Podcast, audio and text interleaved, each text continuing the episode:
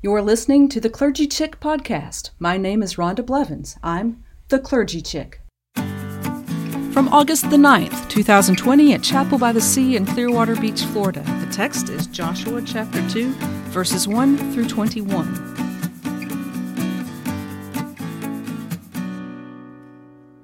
Then Joshua, son of Nun, sent two men secretly from Shittim as spies, saying, Go and view the land, especially Jericho.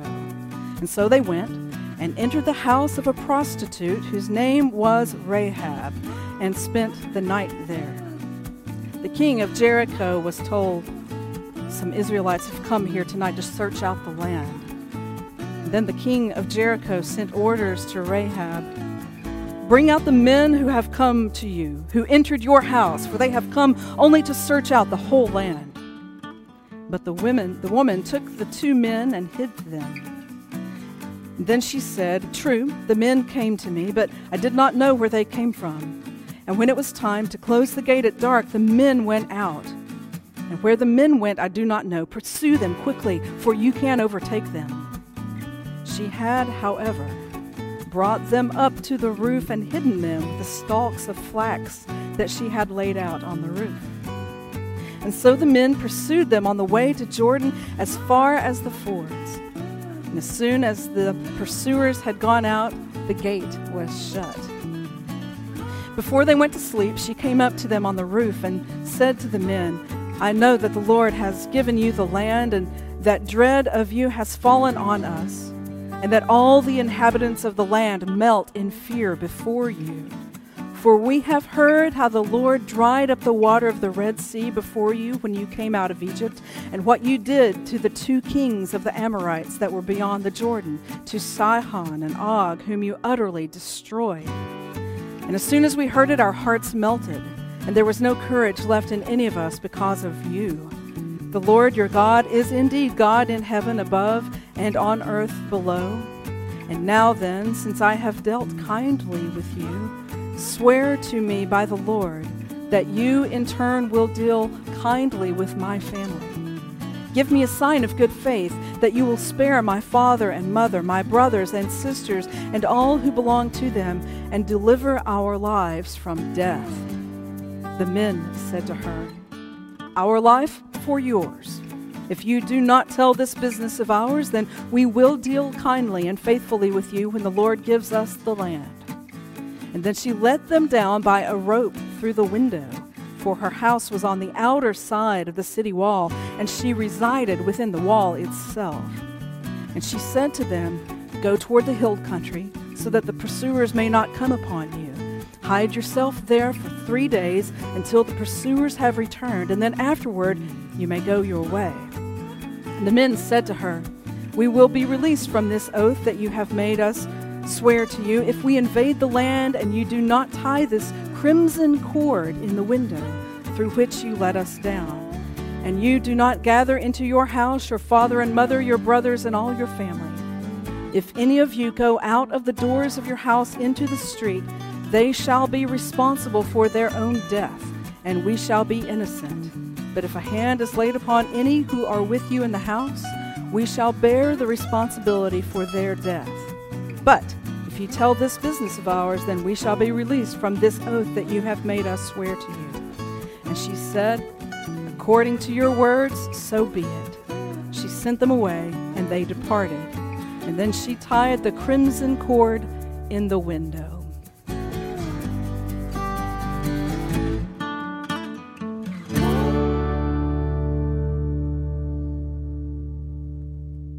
Wonder if you might have what I'm calling these days the corona crazies.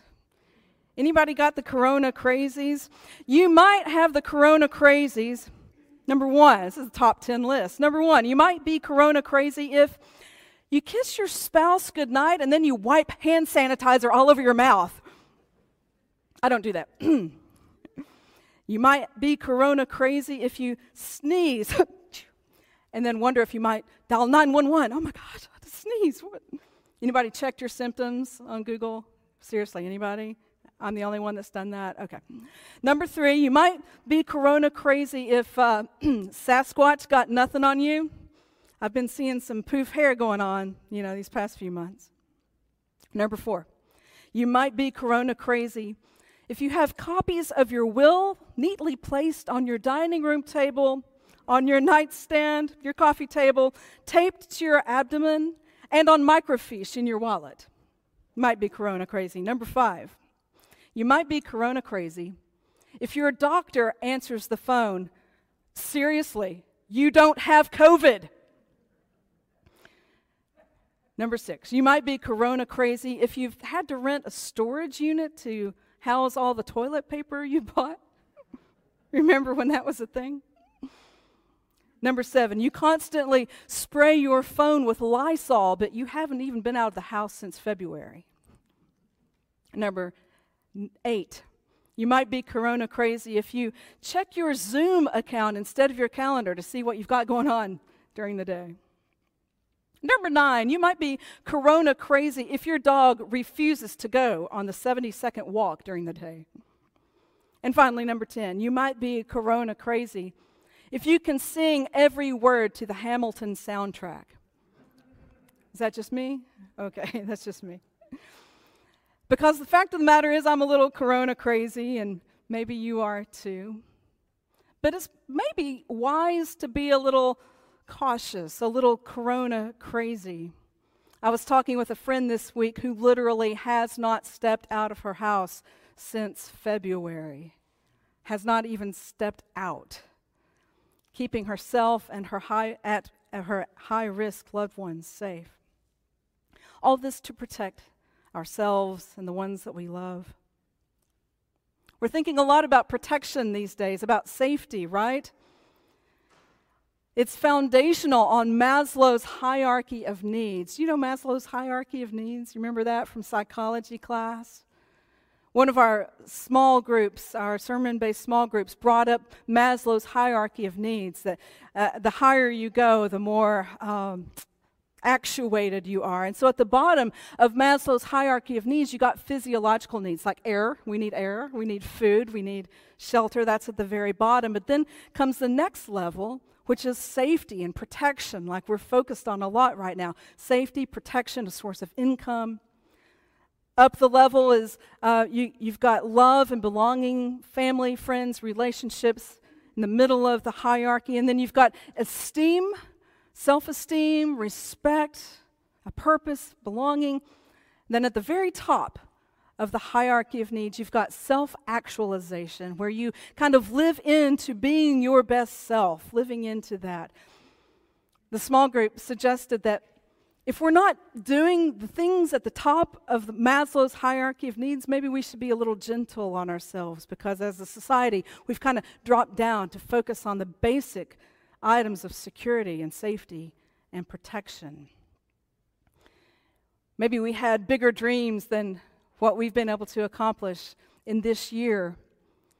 Our dreams maybe were a little broader, a little more expansive when a day that was less fraught with danger than today. And speaking of danger, I want to bring to mind something that happened in history on July the 16th, 1969, uh, 51 years ago, just over. Three men entered Apollo 11, embarking on a voyage to the moon. So the three men entered Apollo 11 and it blasted off from Kennedy Space Center. Up, up, up they went into the sky. And four days later, two of those men touched down on the moon. Do you remember what Neil Armstrong said when they touched down? The eagle, what?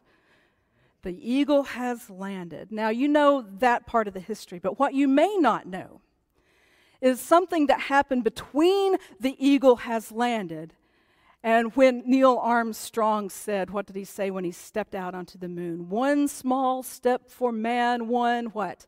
One giant leap for mankind. There's something that happened between those two events that we know about. Buzz Aldrin, Armstrong's partner in this endeavor, was a devout Christian and an elder in his Presbyterian church. Do you know this part of the story? I just learned this. Neil Armstrong had his pastor consecrate communion elements, bread and wine.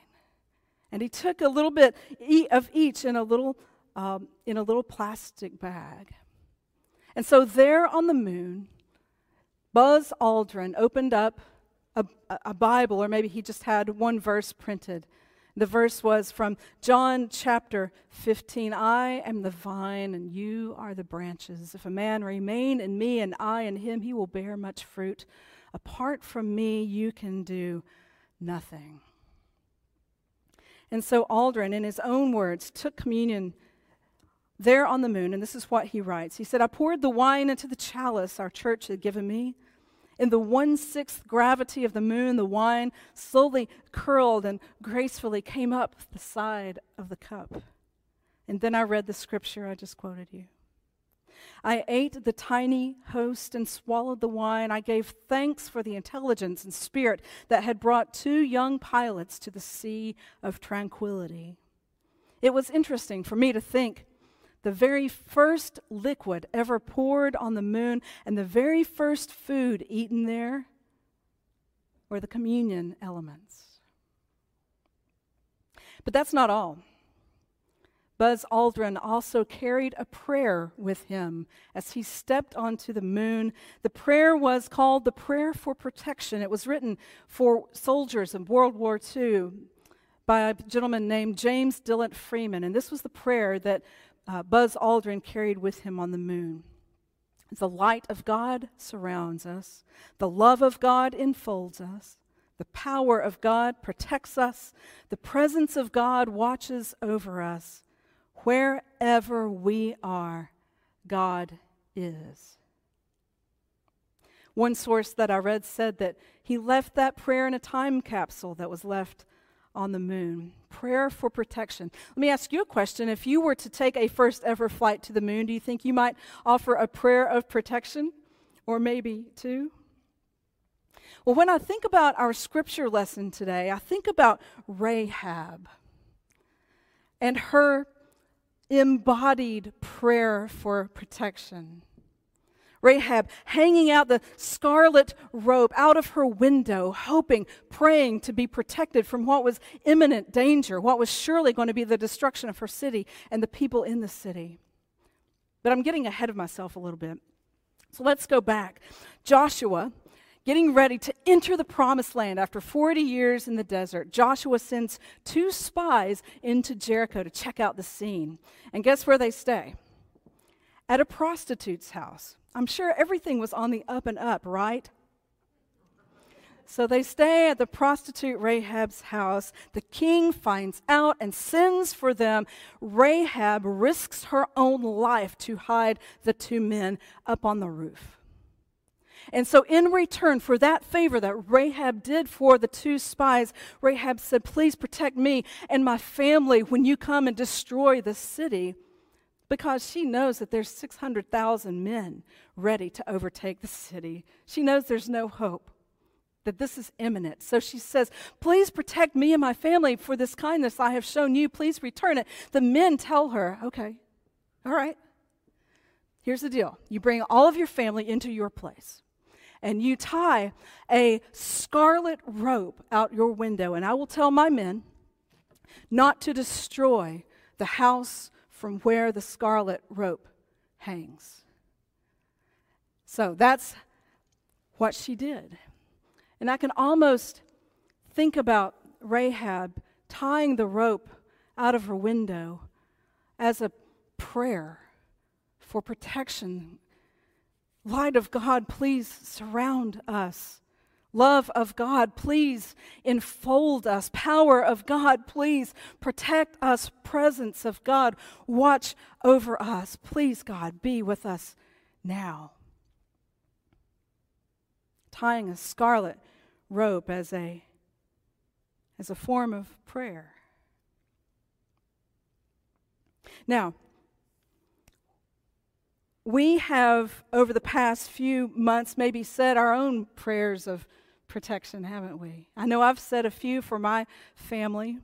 I know I've said a few for my church family.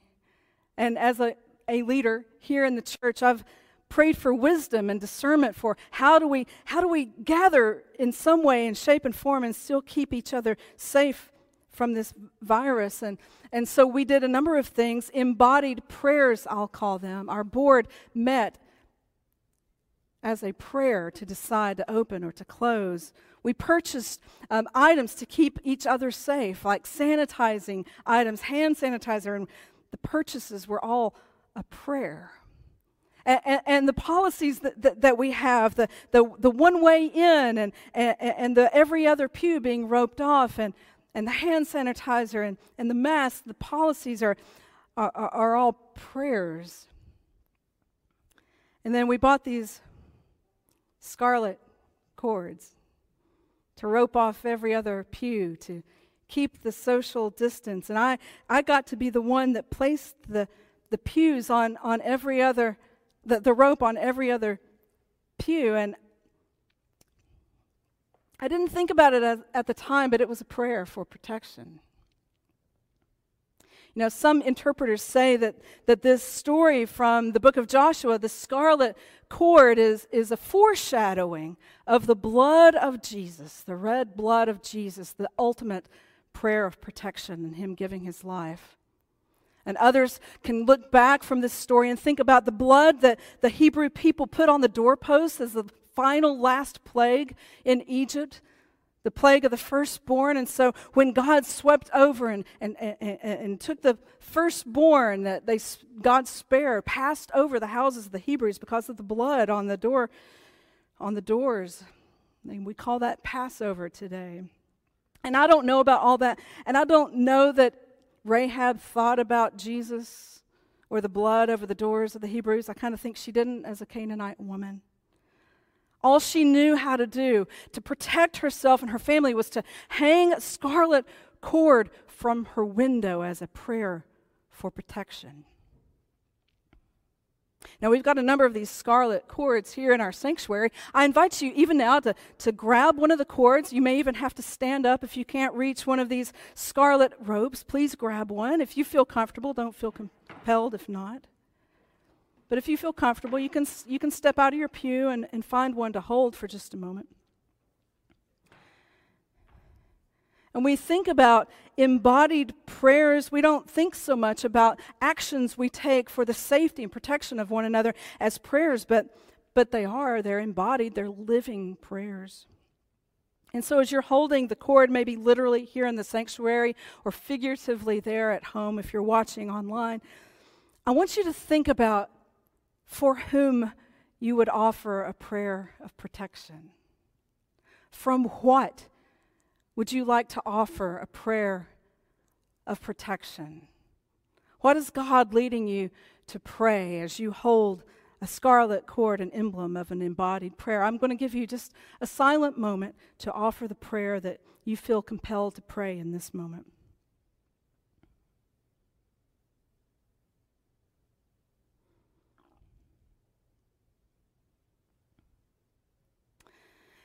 And now, the rest of Rahab's story, we sung it, but I didn't read it from the scripture passage. Joshua and his soldiers came, and the, and, and the walls of Jericho fell.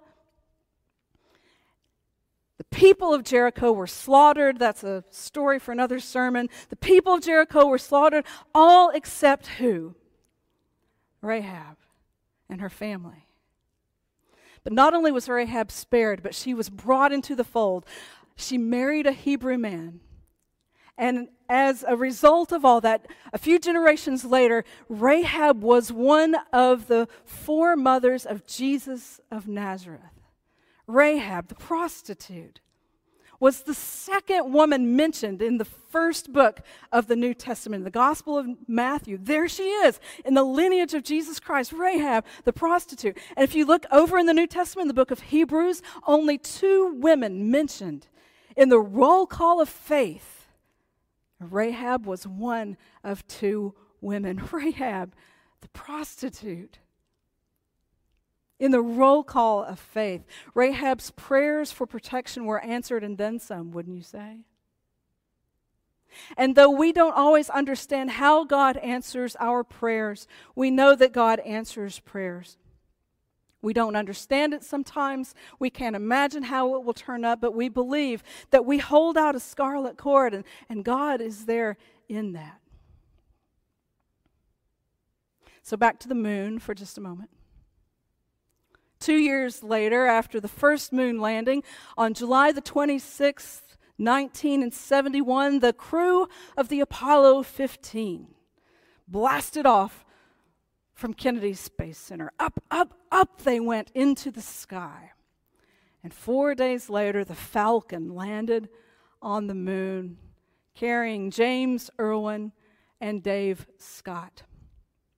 And as the two men made their moonwalk, they were marveling at what looked to be hills or mountains there on the moon. And Irwin, being a devout Christian, was reminded of a psalm.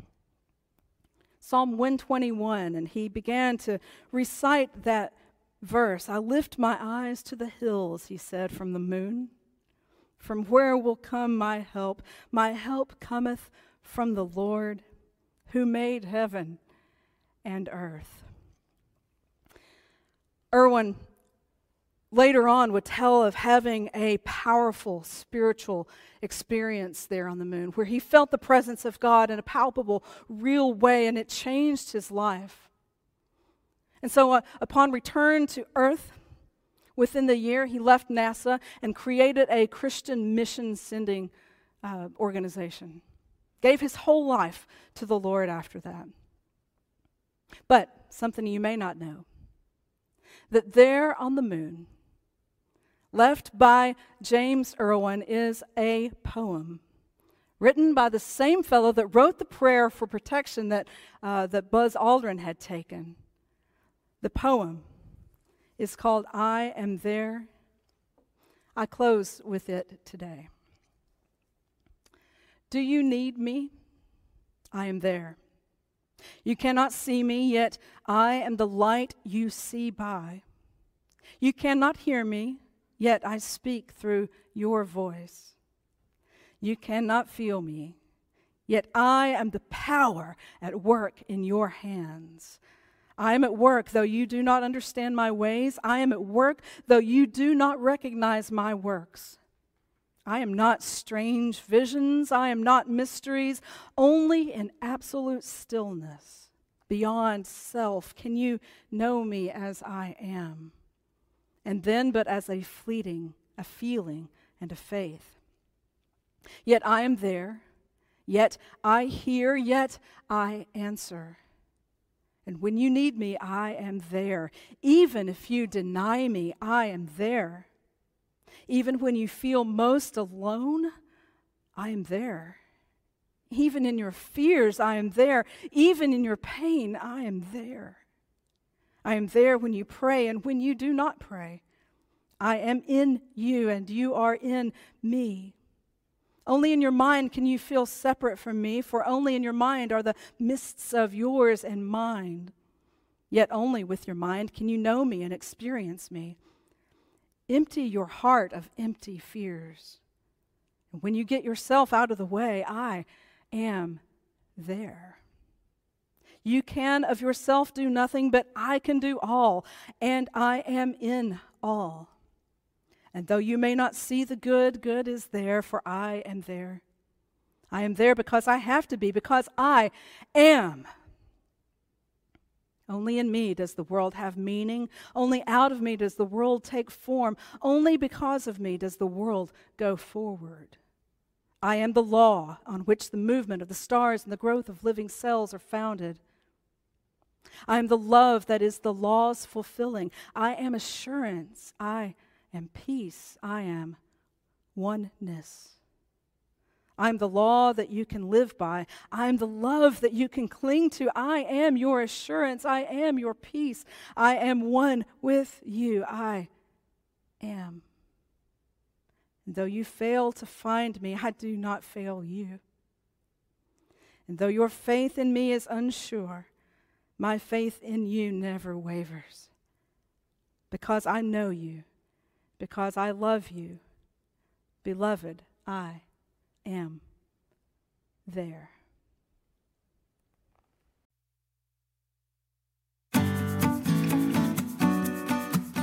Thanks for tuning in to the Clergy Chick podcast. Until next time, keep on shining.